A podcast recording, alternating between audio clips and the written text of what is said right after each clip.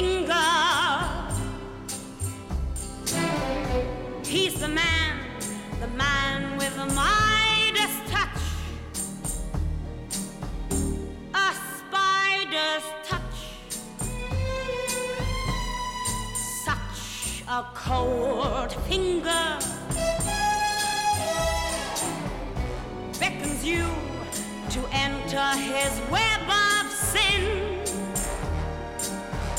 But don't go in. Golden words he will pour in your ear. Well, hello, everybody. His eyes can't disguise what Welcome to commentaries, crane kick commentaries. uh, hello, I as always, I am your host Jake Del Mastro, and I'm joined by your other host Keaton Byer. Hello. How we doing, Keaton? Pretty good. How are you? Doing pretty good. You know, just uh, watching some James fucking Bond. God, that's a great song. Yeah, it really is. I- Really. I think that's my favorite Bond song. Yeah, I mean, yeah, I think it's it's got to be up there. So, um, if you haven't gathered it by now, today we're talking about, or I guess if you didn't read the, the title, uh, today we're talking or the about uh, hear this song we just played. or the song. Yeah, we're talking about uh, James Bond specifically, 1963. What what year is this? Four. 1964's Goldfinger. Yes, it's the third James Bond movie. Yeah, this is kind Um, kind of the one where they kind of find their uh, their thing, I guess. Yeah, this is this is the groove. This is the definitely the groove. Exactly. And then from here on out, it's it's all just you know from this mold. Exactly. No, exactly. Yeah. They basically just kind of cuz this is like I I haven't actually read any of the Have you read any of the any of the any of the Bond books? I like the original Ian Fleming novels. No, I have not actually. No, no, me neither. So I don't really actually know how it differs exactly Yeah. besides what I've But I mean, like for me, like yeah, this is definitely like what I know to be James Bond. Yeah, well like, in terms of the Th- movies This it this and definitely- obviously Pierce Brosnan, but uh Yeah, but yeah, the Pierce Brosnan like Bond it definitely is it's ba- it- this this no, yeah, yeah, this it all movie. comes from there. Do you want to run down the plot? Okay. So basically, uh, as always, James Bond is doing some very unrelated caper. Uh, he's, Yeah, there's always like a there's throwaway always an intro, yeah. right? Uh, you know, and then he basically he becomes alerted to this other mission very shortly afterwards. Um about this guy who is doing something illegal with smuggling gold, but it's not very clear exactly what's illegal, so Yeah, that, they they that- send him in to go find out and prove that Goldfinger's doing something illegal so that they can catch him. it really feels like the stakes are pretty low at first. Yeah, they they seem pretty damn low. Although like there's this really sketchy guy named Arik Goldfinger who's probably an ex-Nazi, but it's not clear. Um and yeah, and yeah, then it's not clear. No, they uh so then he goes in, uh he investigates Goldfinger. Bunch of people die in and around James Bond. and then he eventually finds out that Goldfinger is planning to essentially blow up a a not a nuclear weapon but a a like radioactive like dirty bomb in Fort Knox to contaminate the area for like what 80 years or something like that yeah, it's like it's like fifty years or 50 something. years so that they can't get the gold so that all of his gold becomes more valuable Kind of a good idea. and that's sort of the gist of his plan i think That the macro is is solid. Yeah. Yeah, and he's being assisted by some, you know, unknown foreign Asian government. I don't know if they specifically say it's the Chinese, but I think it's clearly the Chinese. Yeah, I think they do mention the Chinese government at one point, but he he doesn't. Yeah. Like it's it's it's definitely Chinese uh, um, government agents that are are helping him, but it's yeah, they not- specifically say that the goal is to sow economic chaos in the West. yeah, exactly. Yeah. So that scientist who like sets the fees and everything, and all all the henchmen are Are you talking about Mr. Lang? uh, maybe I don't know. Am I? Yeah. Uh, well, yeah. I think I am. Yeah, maybe that's his, uh I think that's the guy. Mr. Lang is the uh is the head of those guys. His henchmen. So assumedly, Goldfinger succeeds. No, cuz obviously James Bond stops him through actually kind of just gets kind of lucky to be yeah, honest. he does get lucky. The other guy gets there in time. because um Goldfinger's personal pilot, Miss Pussy Galore, uh Oh God. yeah, lets on the whole thing and basically turns uh turns Goldfinger in. Yeah, so really, then- it's her. Sorry? It's really her. Yeah, so really she does everything. Yeah, exactly. She does everything, and then that other guy gets there in time to like deactivate the bomb. Yeah, and James Bond doesn't even deactivate the bomb. no, he doesn't. That other guy. he does, kill Oddjob though. Yeah, he keeps Oddjob at bay, but I mean, they would have just. Well, I mean, he shot straight him. up kills him with the electricity. Yeah, yeah, no, it's true. But the other guys would have just shot him when they got there. So honestly, James Bond wasn't actually that relevant to, That the, consequential. to the overall scheme. He was just kind yeah, of like pestering Goldfinger the whole time. I mean, I don't know. Would would Pussy Galore have like you know turned turned him in if if James Bond wasn't there?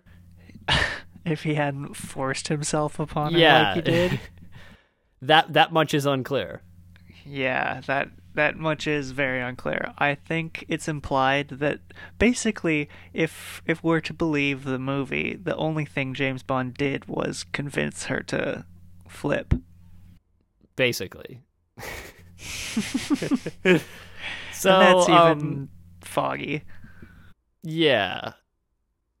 You know, are are is the UK government wasting money on James Bond? Maybe. Could probably. Like I mean, Uh, like- those martinis, they they they cost that up. Yeah, and and they said they were stalking the the guy said he was stalking the plane for uh with For liquor for 3. Yeah. James who who are the other two? it's just you, sir. I suppose I'll be able to get a drink here. I told the stewardess, liquor for three. Who are the other two? Oh, there are no other two. Goodbye, Felix. So long, James. Good luck. ridiculous. But yeah, that adds up. Every plane ride he's got, you got, you know, liquor for three. Yep. So uh, should we should we go into basic facts first, or should we tackle the the problematic stuff first? mm, there's a lot of problematic stuff. So uh, maybe we should just get it out of the way. Yeah. Um. Which one should we start with? Should we like? I mean, the movie itself is problematic, and then there's the issues with Sean Connery. Yeah. Uh, yeah. Um, let's start with the movie, I guess. Yeah. So And I think to start with the movie, you also need to like go into Ian Fleming's books. Uh, how so? Well, no, just because like it's not like the movie manufactured all the problematic stuff. No, no, it, totally. I like- mean the the the attitude. i- Yeah, I think it, I it's w- it's definitely a, a pervasive attitude in the James Bond series. yeah, of course, and and you know, it's a product of its time, but it's definitely uh, it is, but also it's like heavy-handed even, even, for a lot of the more modern James Bond uh, productions have the same kind of air of that to it. I- yeah, exactly, and it comes from from this era. It's all f- traceable. Yeah, definitely. but like this movie specifically there's there's just a lot of bad stuff i mean you know obviously all the female characters are non-existent but Also, The- they all like fucking sleep with James Bond and then die. yeah exactly they all uh, none of them have any uh actual motivation for doing anything Yeah, and then and then there's the pussy galore scene. Not to mention the character pussy galore. Yeah. Yeah, and then and then like I was saying, there's this there's a scene where he like just forces himself on her, which is like really uncomfortable. Yeah, yeah, that that really didn't didn't age well at all. It it was yeah, it's just really unnecessary and unfortunate. It just doesn't it doesn't add up. Um, Yeah. but again, a lot of that is there's a lot of that sort of thing in movies from that time. We talked about it, and like Once Upon a Time in the West had a lot of that as well. Right. Although though I Um, would say that Once Upon a Time in the West, like at least like um uh what's her uh Jill, Jill like behaved in a way that like, you know, she had agency as a human. she had being. agency in that, right? Yeah, yeah, that is true. But Whereas like, you know, in this movie everybody just kind of goes along with it.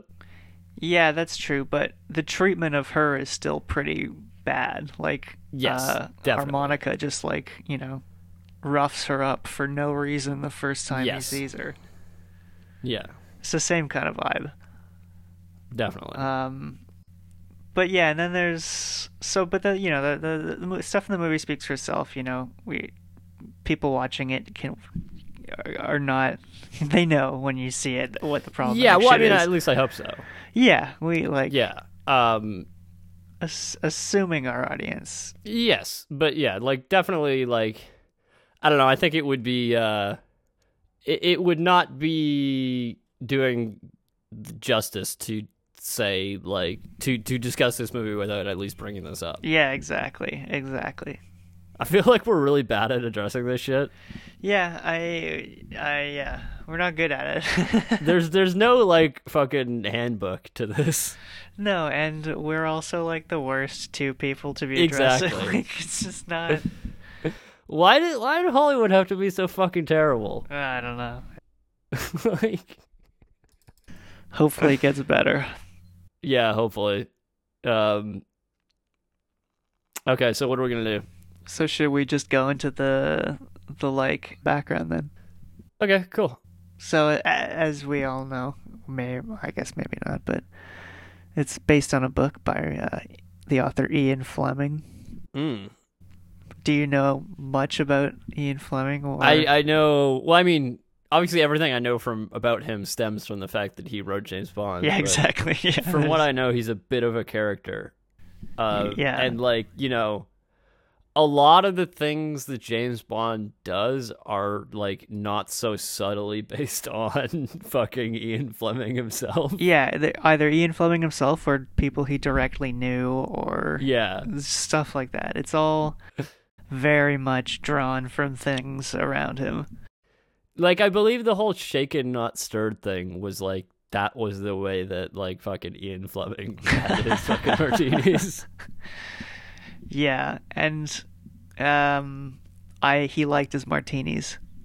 Yeah, yeah, but yeah, he was uh, uh, he he enjoyed the finer things in life, shall we say? yeah, yeah, I believe his Wikipedia page said something about heavy smoking and drinking. yeah, Yeah, but he was born. He was super rich. He was born Mm. into a lot of money. His uh, his father was in politics, um, and you know was like a lord of something or whatever. oh yeah, Um, And his mother, Every- every- yeah, they they're all fucking lords up there. yeah, exactly. And his mom had like uh, tons of connections and stuff. Yeah, uh, he well he went to Eton College, which is a very uh, Yeah, there you go. it's a very posh uh, place to go. Yeah, Um, and he went to Royal Military College. After yeah, that. there you go. Um, Uh, not to be confused with the Royal Military College in Canada, in Kingston, Ontario. yeah, no, very different one. Yeah. yeah. Uh, So yeah, but so his father died, but his mom was still really well connected. So Mm-hmm. um, when he was out of school, uh, his mom got him a job as the sub editor at Reuters when he was 23 years old. Just like right.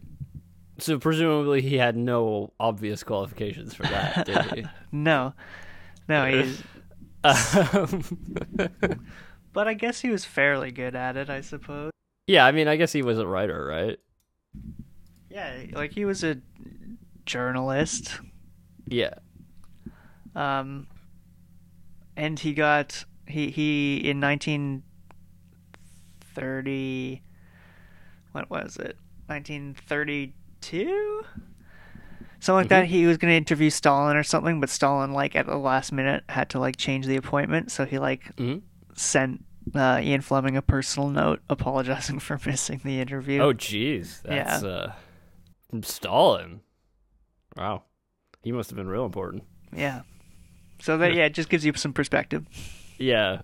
From from what I know, Stalin didn't uh, didn't give that kind of courtesy to just anybody. No. But then, yeah, so speaking of the no obvious qualifications, Yes. um, s- so when, when, so this kind of feeds into like um how Ian Fleming got to writing about uh, spy novels, basically. exactly, this right. is, this is the basis for that. And, you know, being a journalist too, you make a lot of connections about, with various people, but this specifically is where he got most of his inspiration. He was, um, recruited as the personal assistant to the director of naval intelligence. um, in 1939, and as as we've said a couple of times, according to Ian Fleming's biographer, um, this was done.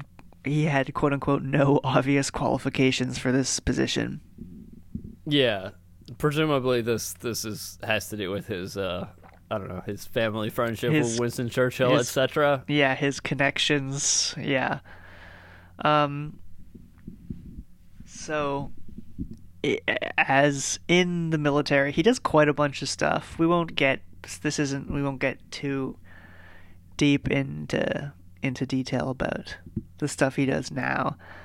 Um, but it, it, it- he does a lot of interesting stuff. Um, Mhm. Specifically, he forms one intelligence unit called uh, what was it called? The 30 Assault Unit. Mm. So was he like was he any good at this job? It's hard to say, to be honest. He like it- Mm. Okay. cause he so if he was bad at it, you know, the people around him did a good job of covering for him. exactly. Okay. It seems he was good at it. It seems he was fairly good at like administration Mhm. because he, he definitely he wasn't in the field or anything. Right. He just put stuff together and like uh you know, organized Right. things. I read in Right. one of the books I was reading it said that he like went to the US and like helped to write the blueprint for the CIA or something, but I don't really know. Maybe that's Right. true, but What was he involved in Operation Paperclip? yeah. He was? yeah. But, like tangentially. That's jokes. So for those those of you who don't know, Operation Paperclip, which we may have mentioned on the Apollo 13 episode, was the um, the basically um, the operation by the Allies to basically steal German scientists for their own purposes. Yeah, you t- tangentially. Yeah, he was involved.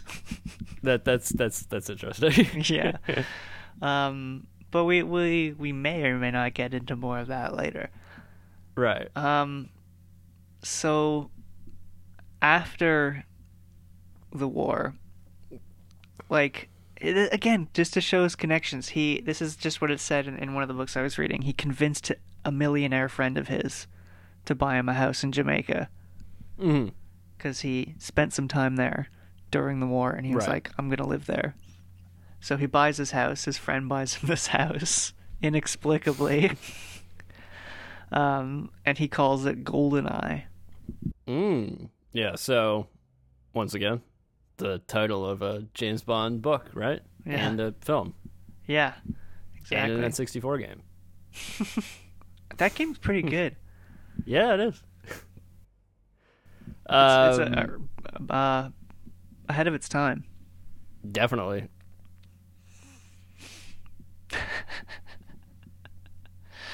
So Did wait? Were you expecting me to like go off more on that? I th- I would assume you had more to say. oh, no, I don't. but- I don't actually have the game. Oh, really? No, I don't. Yeah. Uh, It's a classic though. Yeah, I've always said, well, I've never actually played it. I've just like watched uh watched Yeah, I got I got to get a playthroughs copy. of it, but it looks good. Yeah. Um, so at this point, we're in the early '50s here, and this is when um, Ian Fleming conceives James Bond. Um, Mm. do you know where he gets So the- like, what if I was like an actual spy yeah, exactly. and I was in better shape Yeah, and if I drank a little bit less, or if I drank as Well, much, I don't but think it didn't affect like I don't me. think James Bond actually drinks less than Ian Fleming. Have you like paid attention to how much he drinks it's on true. screen? No, he drinks. He never eats, but he drinks all like constantly.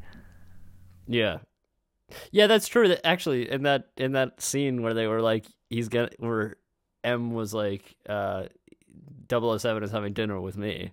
When they cut to the dinner, they're not actually eating anything. They're just drinking brandy. Just the the one guy was eating something, wasn't he? The, Was like, he? The the the the not the third guy, wasn't he? Maybe he wasn't. No, they were just smoking cigars. of course, that's ridiculous. Yeah. Yeah, and when when he wakes up on the on the airplane, uh, when they're flying to Kentucky, um, he's just like uh, the first thing he asks for is a drink. Yeah, I know. yeah. so yeah, um, Yeah, so I, I I assume that's at least one aspect that Ian Fleming modeled on himself. yeah, yeah. So so the name James Bond, as you may or may not know, um, comes from an Oh, orth- he was uh he was an ornithologist, correct? yeah. Uh, this is this is just a name that he saw on like Ian Fleming saw on a book that he happened to have on a shelf, right? Yeah, yeah. And he, he said it was like the most boring name like he'd ever seen and he like he figured this was like the perfect like, you know, under the radar name for his uh his spy Right. character. because naturally a spy would have an under the radar name. Exactly. It's like why that's So- the most... If you if you were wondering, an ornithologist, by the way, is somebody who studies birds, right? Yeah. Yeah, the book Okay. that the book was called The Birds of the West Indies, Right. Okay. which I tried to find a copy of. I was not successful. Right. So but he ac- he actually got this guy's permission to use his name, didn't he? I think you did. Yeah. Yeah. Yeah, he like wrote him a letter and be like, "Hey, can I use your name in a in a fucking uh, book?" And Ian Fleming was was a bit of a a bird enthusiast, was he not? yeah, he was a bird watcher. Right. And that's not meant to be a pun. Why would that be a pun? Oh, Jesus Christ. Yeah, of course. Although James Bond definitely was. yes. In both both uh yes, meanings of the word. Yeah. So, yeah, he at this point Ian Fleming was working as a journalist. I forget what company he was working for, but uh, it doesn't really matter. The point is he he Right. he, He was- organized Sorry, go on. No, I was just gonna say the point is what he was like, you know, living that uh, journalist lifestyle, like flying all over the place, uh, you know, rubbing elbows with uh, important people. Yeah, more or less. And he organized it so that he uh he got 2 months off every every year. Right. and with that first two months, he wrote Casino Royale. Mm. He he would go to GoldenEye for two months, and then write a James Bond book. hmm And I think the first few of them, like c- between 1953 and uh, 1957, he wrote, um, cas- well, Casino Royale, uh, Live and Let Die, Moonraker, Diamonds Are Forever, and uh, From Russia with Love. So those are the first few. Um, and they all did fairly well. They had positive reviews and they sold okay. I don't think they were like amazingly popular, but Right, but they were generally critically well liked, right? generally, yes. Mhm. But then in 1958, apparently, critics like en masse like turned on him um, before he released Doctor No. But Doctor No came Really? out in 1958. But just before that, Oh. everyone the book, like, right? pardon? The book. Yeah, the book. The book, Yeah. sorry. Yeah. Um yeah, and they all turned on him. Apparently, they did not like Dr. No, they did not like Goldfinger. Really? Which is funny because those were the first two to be made into movies, weren't they? No, well, Or the- sorry, no, from there was also uh, from Russia with Love, right? yeah, yeah, Dr. No and from Russia with Love were the first two. Um, Okay. but then neither in fact uh, they were not the first uh, screen appearance of james bond W- There was a, a TV uh, special, wasn't there? yeah there was in 19 Well, there was like an American James Bond, right? oh it- yes that's right he was american Yeah, i forgot he was american i didn't even think about it but yeah totally yeah. that's ridiculous Did they like change it so that he worked for like the CIA instead of the uh, MI6? probably i should have i should have Yeah. watched it but Yeah, no, I- I I haven't actually ever seen it, but uh, maybe I should check it out. well it's ridiculous it was an hour It's long. probably bizarre. Like, yeah, it was apparently uh, it- they apparently had a really low budget, and there was like only one or two sets, and they were basically just at the poker table for the whole hour. Oh, really? Yeah, so a bit different than the uh, the film that eventually came out, right? yeah, but Far less action set pieces. yeah, it was a little bit more uh, s- um, of a, a, a high stakes poker game than anything else. Right. Yeah. Um, but yeah, they bought the rights to it. CBS bought the rights to it for a thousand dollars. So pretty cheap, really, even Yeah. for the time. Like I know E- that's even in 1954 money, yeah, that's pretty cheap. yeah, that's like what fifteen grand maybe. That's nine thousand dollars, nine thousand six hundred seventy nine dollars. That's nothing. Yeah, that's that's very low. That's So it's nothing. an 868 percent inflation. wow, that's just in case nothing. You were wondering. That's yeah, so that that's crazy. pretty cheap for buying the rights. I assume though that that was just like that was the rights to that one story for like non-exclusive. Yeah, yeah. He sold. He also did sell like the film rights to Casino Royale, which is we'll go into that a bit later. It's a bit out of the way, so and because we're this is we're talking about Goldfinger, we're just giving you some background right now. That's true. Yeah. So Um, uh, we we're not going to go too Right. too in I mean, depth. although we did we did sort of just choose Goldfinger because it was fairly representative. I think. Yeah, yeah, it's true. We were kind of going for Bond. Yeah. I mean, I- I I don't plan on doing another episode on Bond anytime soon, but you know. Yeah, maybe I we wouldn't could do rule it a out. a more modern one farther down the Yeah. road, but. We would do a Pierce Brosnan one maybe. Yeah. Anyway, that's down the road. Yeah, Uh-huh. we'll, we'll we'll talk about that later maybe. Yeah. Uh, so as as the, the, the- my favorite part about about the TV special uh, was that Peter Lorre was the villain, which would have been awesome. Ooh, have we talked about Peter Lorre on this podcast before? I don't think we have, but Peter Lorre is one of my favorite actors. Yeah, I love fucking Peter Lorre. He's so so. we we might have we might have maybe briefly mentioned him during the Nosferatu episode. I can't remember. We mentioned a movie he was in, but we didn't. I don't know if we mentioned him. Yeah, he's got such a creepy voice. Oh God, it's perfect. Peter Lorre.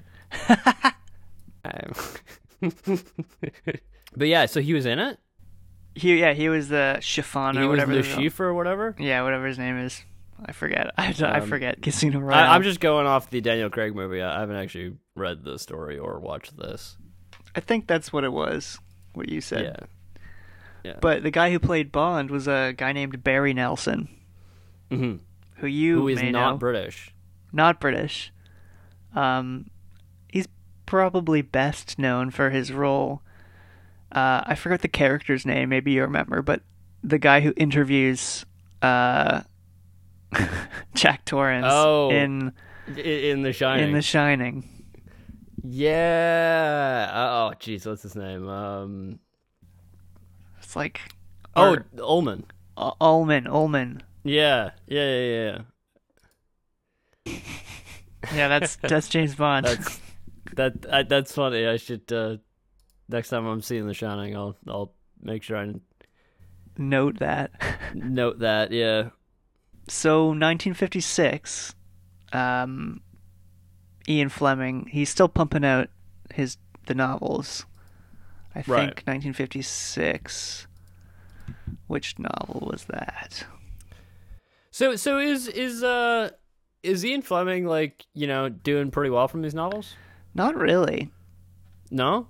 Like it So he's, seemed is he just mooching off his rich friends then for? uh it kind of seemed I don't know. I like it seems like like he was kind of hurting for money during this time period. Right. So maybe that just has to do with the fact that you know it sounds like he had a a penchant for like you know expensive things. Yeah, kind of. Like it's hard to say exactly, but yeah. That's yeah. Yeah, 1956, he wrote Diamonds Are Forever. And that was the year um, that he uh, he's hired to collaborate on an NBC TV show called Commander Jamaica, um, which is like a spy TV show, basically Right. James Bond light. okay. So I- Ian Fleming writes an outline for for Commander Jamaica. Unsurprisingly, uh, Commander Jamaica gets cut before they they sh- Oh, before it even airs. Yeah. yeah. Um, but Fleming uses that outline he he he wrote for Commander Jamaica to write the book for Doctor No. jokes. that's that's hilarious. Um, is that legal? That's an excellent question.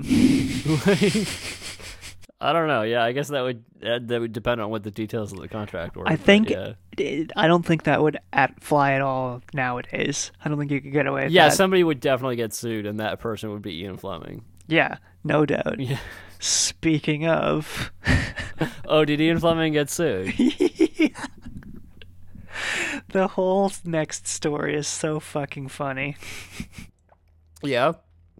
All right, all right, all right. Kick, go ahead. L- let's hear what we got. Okay, so Thunderball. yeah. Um, Thunderball was supposed to be the first James Bond movie. Um, right. It ended up being the the fourth. The fourth, yeah. Okay. And the only reason that was the, because of litigation. So what happened with Mm. Thunderball? And, And- you know how on Crank and Commentaries we are big fans of litigation. We talk about copyright litigation. We talk a lot, about litigation. a lot. so here's some more. Um, in mid mid 1958, um, I think that's when Goldfinger came out, the book actually. Um, But Ian Fleming uh, is approached by a guy named Kevin McClory, um, and a few other guys, but I think he's a producer. Maybe he's a director. No, he's a director, right? Right. Um, and they come up with an outline for a movie. I forget what it was called. It was And- like 70 Leagues Somewhere or something. I forget. It right. was a boring name. Okay. So so they make this movie and Ian Fleming Well, they don't make the movie. They they this is out, outline for a movie. Okay, so they, they they come up with an outline for a movie. And there's four And guys writing Fleming it. worked on it. Right. And- Fleming is one of four writers. Yeah, and it goes 10 treatments Mm. at least. Yeah. That's on the higher end from what I gather. Yeah, but then, so Kevin McClory, uh, he has a film bomb at the Venice Film Festival because he's being super hyped. He's like, I forget what the movie was called, but he's like super hyped director because it's, So he's like an up and coming director who's like, you know, he's yeah, a rising star, shall we say. exactly, yeah. And then this movie bombs at the Venice Film Festival. Um, so, Oh. so Ian Fleming is like all of a sudden like, uh, I don't know, maybe he can't do it. Um, so he distances himself from the project and like Right. kind of like, you know, leaves town and starts doing Ian Fleming shit. Right. So drinking and smoking cigars. Yeah, on like, you know, tropical beaches. Exactly. And then Yeah. Um, yeah. So so while he's do off doing that, um, McClory gets this guy named Jack Whittingham on board, and basically they like turn it into an actual script, like a shootable s- movie script. Mhm. And they show it to Fleming, and he's like, "Yeah, this is cool, cool." He just changed, and he changes the name to Thunderball. because they had that like Okay. boring name, and he was like, "Nah, we gotta have a, s- a way more sick name like What, what, was the, Thunderball." the thing called originally again? I forget. It was like seven leagues away or something. I don't know. Okay. Right. It was really boring. Right. So, but then after uh, after he changes the name to Thunderball, um, they all meet. Like all the guys who worked on it, they all meet at Ian Fleming's place in Jamaica. Um, he called he, he calls them all out there, um, and he's and they all agree to make this movie. They're like, we're gonna make Thunderball, and then right after, Ian Fleming takes the script and he writes the Thunderball book, which is just Oh. based on the script. Hmm. and just goes to release it like by himself. Right. So are, was he still planning on making the movie? yes. And was it a James Bond movie in the script? Yes, it's a James Bond movie. He just wrote he Right. basically wrote the novelization and was going to release it himself. Okay. Um and all all all, all of them wrote it. Anyway, obviously Right. um, so from what I guess, the other guys didn't sign off on that. no, they were not not down. Um, McClory uh, got like an advanced copy of the book, and he immediately filed for an injunction to stop its release. Right. Um, so in like all through 1961, um, they're, they're the, it's litigating, and uh, Ian Fleming has his first heart attack during that litigation. During the litigation. Yeah. So presumably not like in the courtroom, but No, no. I don't think so. Maybe not. That would be dramatic. If that it would be was- very dramatic. If it was in the courtroom, Yeah. Wait, how do they handle that legally? If like if somebody's up on the witness stand and they have a heart attack while giving testimony? I don't know. Do they call a recess? Maybe there's a mistrial. Yeah, like I don't know. Emergency recess must be a thing. Probably. I don't know. I'd have to ask a lawyer. Yeah. I You know, one of we these just- days we're gonna have to get a lawyer onto the podcast Yeah. to like, you know, fucking check our bullshit. We'll we'll do like uh we'll do like uh fucking my cousin Vinny and we'll get a lawyer. as Oh, a that would be guest. so good. yeah, that'd be good. We have to do that. Well, well, yeah. I, I I don't know if I know any lawyers. Do you? We'll we'll find we'll find one. No, I don't. No. if there's any lawyers out there, let us know. Um. So at this point, this whole area is kind of like a bit foggy. Like a, a lot of this has been like overlapping timelines and him writing books and like movie deals kind of coming and going, falling through. Um. So eventually, uh, so kind of shortly after Fleming has his heart attack, um, a producer kind of up and coming producer named Harry Saltzman. Um, he buys the options for for uh, uh, and he I think he was kind of Ian Fleming's friend. Um, and because this this uh, lawsuit was clearly kind of fucking Fleming up, and he like kind of needed the money, I think Harry Saltzman like helped him out with like a movie deal. Um, Mm-hmm. But it wasn't like it wasn't totally like uh, set in stone or anything, because they needed funding for from a studio. Mm-hmm. Uh, but Harry Saltzman didn't really have a lot of connections, so they bring on another guy uh, named Albert Broccoli. Albert R. Broccoli. Albert R. Broccoli. Uh, Yes, I know this man's name from the beginning of every James Bond movie. yes, except for two. Sir? except for two. Yes. Yeah, yeah. But yeah, yes. pretty much. I, yeah, I think every, m- almost every James Bond movie, except for two, as you as you mentioned, Yeah. uh, Albert R. Broccoli is credited as producer, right? I think so. Yeah. Yeah. He um he was the guy who knew the studios, and he had been kind of tangentially involved with the uh, Thunderball project. So he was Right. like a bit. He like didn't want to work with Ian Fleming, Right. uh, but he got convinced, and he they they I think they initially went for to Columbia for for money, but Columbia did not want did not want it. Right. Uh, but they eventually settled at United Artists hmm for a six film deal. Okay. Uh, and clearly they made all six films Yeah. and more. Yeah, so the first film, as we mentioned, um, was 1962, Doctor No.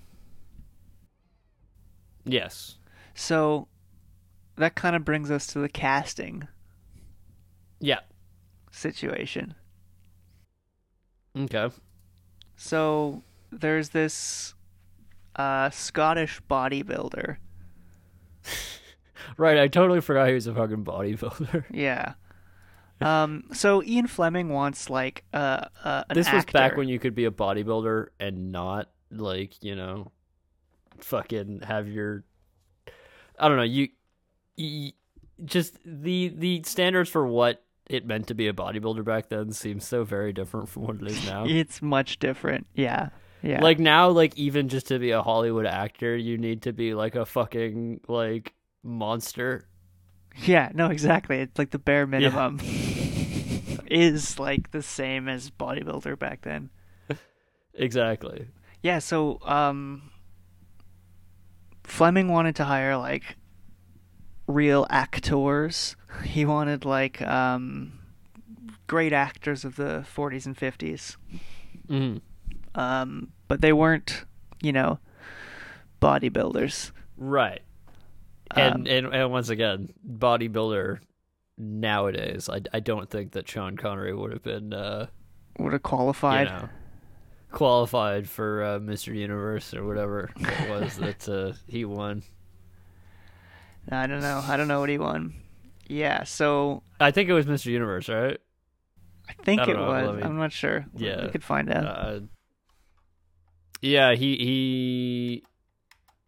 Oh no, he was third in the 1950 Mr. Universe Ah. contest. okay. Um, although apparently this is according to his his own website, whereas most sources place him in the 1953 competition in either the third, e, either third in the junior class or failing to make failing to place in the tall man classification. so he he may have been third in the Mr. Universe contest technically. but yeah, Very technically there. yeah. Um. Oh, oh, this is interesting. Uh, it it says Connery was soon deterred from bodybuilding when he found that Americans frequently beat him in competitions because of sheer muscle size, and unlike Connery, refused to participate in athletic activity which could make them lose muscle mass. What does that mean? I I, I don't know. Like, That, that what does that mean? apparently so sean connery was a keen footballer oh yeah, soccer for north americans yeah, yeah, he played fucking soccer yeah. He's a soccer player. a lot apparently And Right. i don't know how that makes you lose muscle mass Yeah, I don't know. I don't really know Maybe. what they're talking about there, but i don't know from what i gathered like bodybuilding is all about just like fucking it's glamour eating muscles. a ton of fucking hard protein working out and then eating nothing but fucking carrots and celery really carrots and celery. That's it. Well, yeah, because I don't know. From what I gather, you gotta like, you gotta like bulk up and then cut the fat. Okay. So you gotta eat like the most lean foods ever during your like cut phase or whatever. This week on Crane Kick Bodybuilding. Yeah. I don't know. Uh, the I'll, fat. I'll, I'll get Paul Paul on the episode. He could explain it. Yeah, we could do. Uh, is there a bodybuilding movie? Sorry. Uh, we could do pumping iron maybe. Oh yeah, there you go. Yeah. Anyway, um, I think it was I forget which I- either Saltzman or Broccoli, one of them, uh, uh, pitched Sean Connery uh, to the chagrin of of um, Fleming. Right.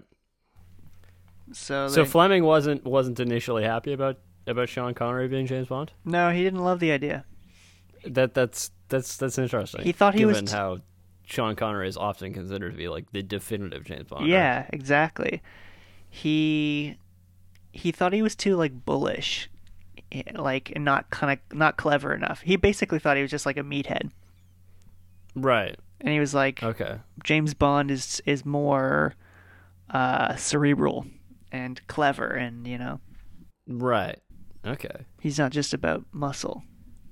Right. Okay. Well, I mean, I I assume that he allayed uh, Ian Fleming's fears of that because you know, I don't think he comes off that way in the film.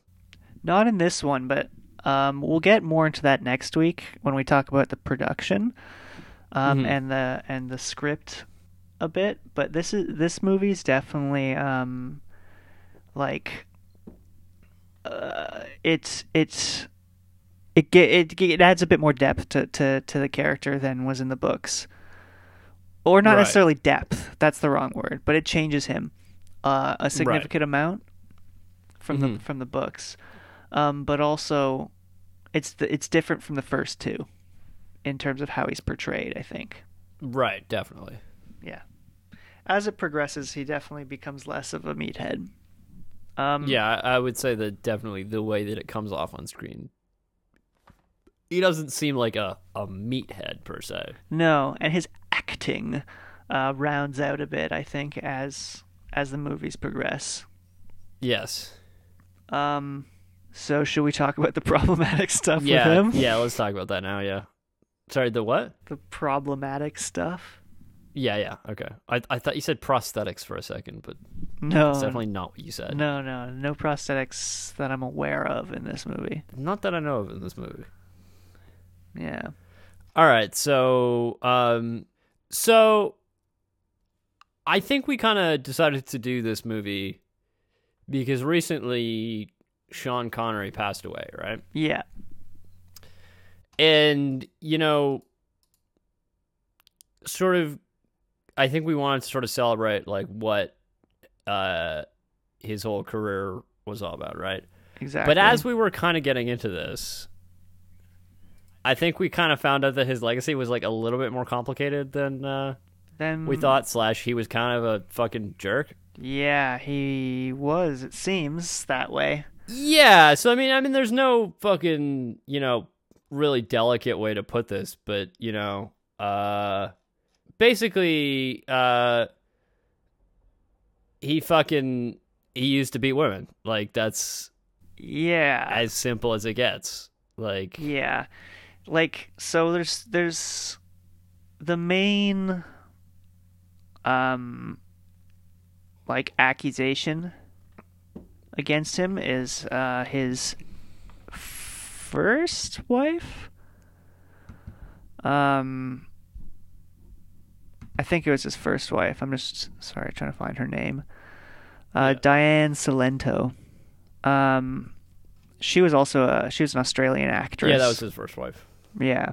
Mhm. But she wrote a, on an, an autobiography in 2006 um, that alleged that he like uh, mentally and physically abused her Mm-hmm. during the relationship. Um, Yeah, but it also it, it's very much in line with some sort of comments he made much earlier as well. yeah, he Oh, well, yeah. So he told Playboy in 1965. So this is during the time that they were married. yeah I don't think there is anything particularly wrong with hitting a woman, oh god though I don't recommend you do it in the same way as hitting a man, Jesus or that Christ. you hit a man. Jesus Christ yeah so there you go That that's pretty damning, I would say. That's yeah, exactly. That kind of does it right there. There you have it. It, sh- it just kind of it it ruined the. uh We looked into yeah, it a in the little first bit, place. yeah, for sure. Um, I I think we thought about not doing this episode Yeah, exactly. because of this. Yeah, But then I think we kind of decided that, like, you know, it's better to it's Lit- better to, to to discuss it than yeah, than to it's ignore it's it. everywhere in Hollywood in a lot of the movies that we cover, and we figured it's like it's best to present the movie and also present the issues so that you can see it in context. You know what I mean? Yeah, and we acknowledge, of course, that we're no authorities in anything, and we're not. We're just I mean, you know, we're fucking two white men, Yeah. like here that like exactly. I feel like we're not necessarily the best people to necessarily comment on this, but Exactly. We're the we're the I wrong still people feel like to we- dissect it, but it doesn't mean we should ignore it.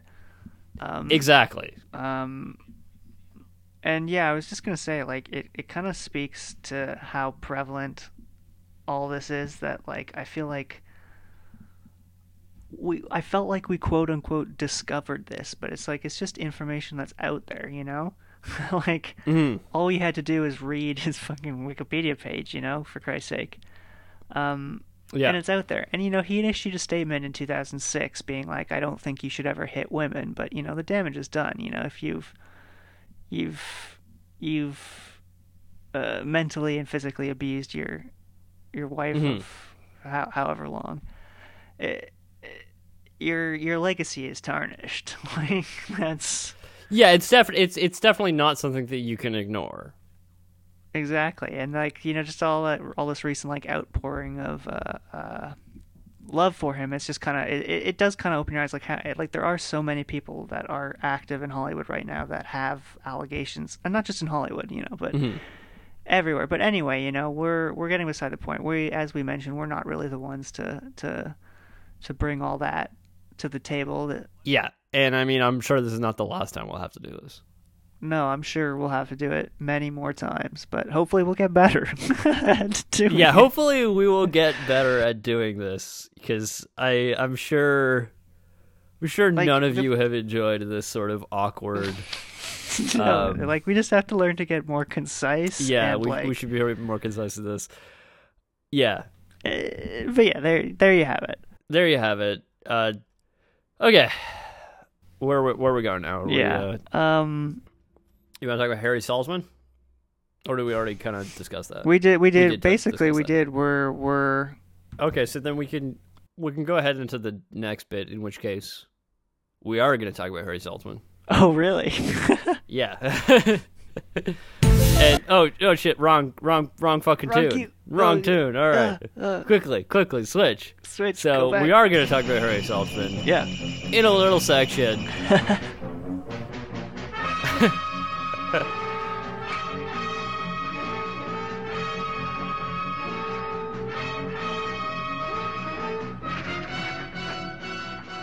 Welcome to Six Degrees of Star Trek, Hell the yeah.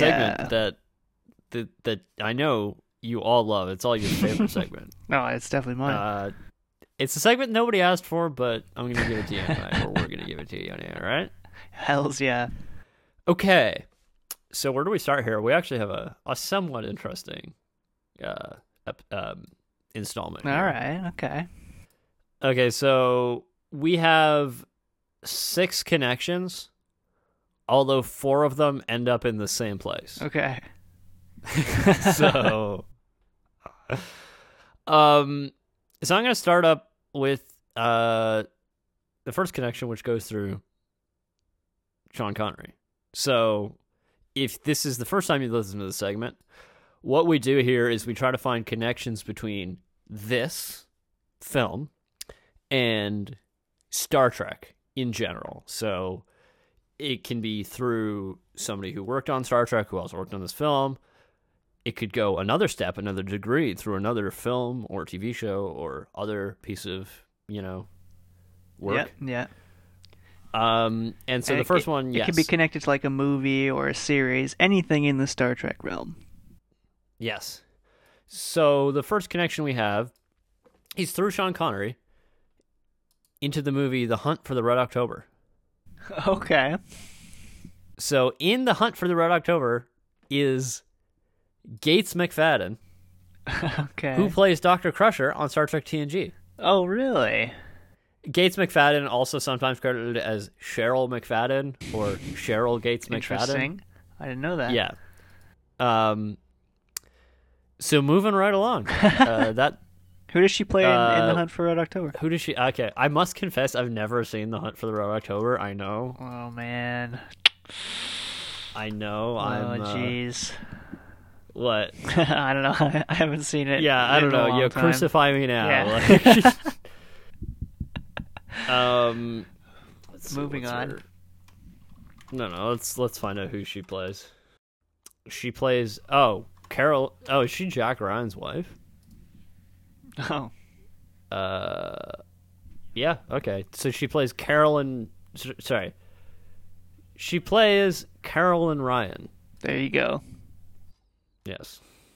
Okay. So Alec Baldwin's wife, maybe. I don't know. I haven't seen this movie. um, I'm sorry. I should watch it. I know. Um, okay. So the next connection we have is also through Sean Connery, Okay. and this is through the film Dragonheart. Dragonheart. know, have you seen this movie, Keaton? No, I don't think I've seen that movie. Dragonheart. Okay, so it's a movie from 1996 with a CGI dragon voiced by Sean Connery. Ooh. oh. Now, this is- yeah, that's fucking this movie sick. is made more interesting by the fact that this movie is written none other by none by none other than our friend Charles Edward Pogue. no way from the fly. Sir? From the fly? Yes, from the fly. and do you know what else makes this movie interesting? What? This movie has a crane kick commentaries number of two. Oh, how so? Because the CGI dragon was made using none other than Alias. No way. Alias, for those of you don't who don't know, is a piece of software that I work on, um, which was fairly popular in the 1990s in the film industry. Yes, and we talk about it in depth in uh, the monsters In Inc. our Monsters Inc. episode, if- episode. if, if you're wondering, Wow, so Dragonheart is really we have to do that movie. There's like yeah, maybe we might have to cover Dragonheart. wow.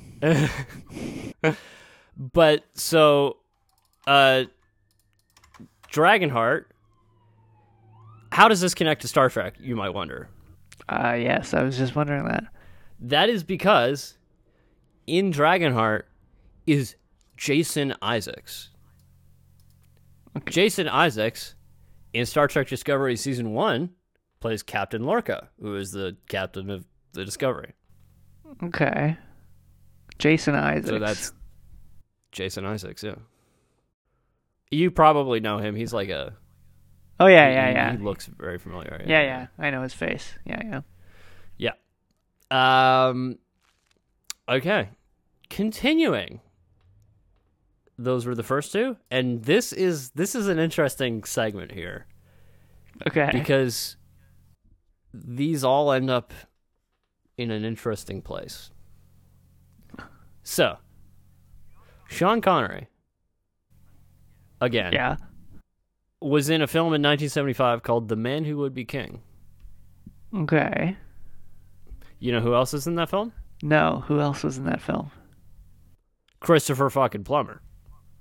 Oh yeah, he's come up a few times I think as well. He has. And as we all know, he was in Star Trek The Undiscovered Country. Yes, as we all Uh, know. Admiral is it Admiral Chang or General Chang? I, I can't don't remember. All right. know. you Uh, You gotta find I, out. I got I, got- I got to be accurate about this. Yeah, for, yeah, you gotta uh, be You spot know, on. if there's one thing I got to be accurate about, it's Star Trek. yeah, right? exactly. Yeah. Okay. General Chang. General. I'm sorry. Not Admiral Chang. Wow, Please, you please. underranked I'm him. sorry. Okay, so Sean Connery, the man who would be king, Christopher Plummer. Sick. Okay? Yeah. Continuing. Okay. We have uh Gert Fluba. Oh no way! Yeah. All right. Lay it on me. So he plays Goldfinger, Ara Goldfinger in this movie. Yeah. He was in a movie in 1966 called Triple Cross, Okay. which was about sort of uh, a uh, a British criminal turned uh, double agent uh, in the Second World War named Eddie Chapman. Okay. And Eddie Chapman was played by none other than Christopher Plummer. God. Continuing. Harry Saltzman and Guy Hamilton. Guy Hamilton, who directed Goldfinger. Yeah. Harry Saltzman, who we previously mentioned. Yeah. They worked on a film in 1969 called The Battle of Britain, Yeah. which contained none other than Christopher Plummer. Oh my God. okay. You might be wondering why I remembered the name Mr. Ling while I was watching this film. That's because I am wondering. Mr. Lang is played by Bert Kwok, who, in The Return of Pink, the Pink Panther in 1975, played Kato. And you know who else is in that movie? Who's in that? Christopher Palmer. Holy shit. yes. Good old Canadian boy, Christopher Plummer, Oscar winner. Oscar winner, is in at least four of these connections, and I just stopped looking after that. there could be more. There's I don't probably more, yeah. know. Like- There's probably more Christopher Christopher Plummer connections. yeah. So there you go. There you have it. There's there you uh, have it, yeah. six degrees of Star Trek Sick. for this week. yeah. Do we have anything else to uh, get to? No, I think that's it for this week. Um, That's it for this week but we will be back next week with the uh, conclusion. with the exciting conclusion. James Bond will return in Goldfinger Part 2, I guess. all right. Bye all. Next week.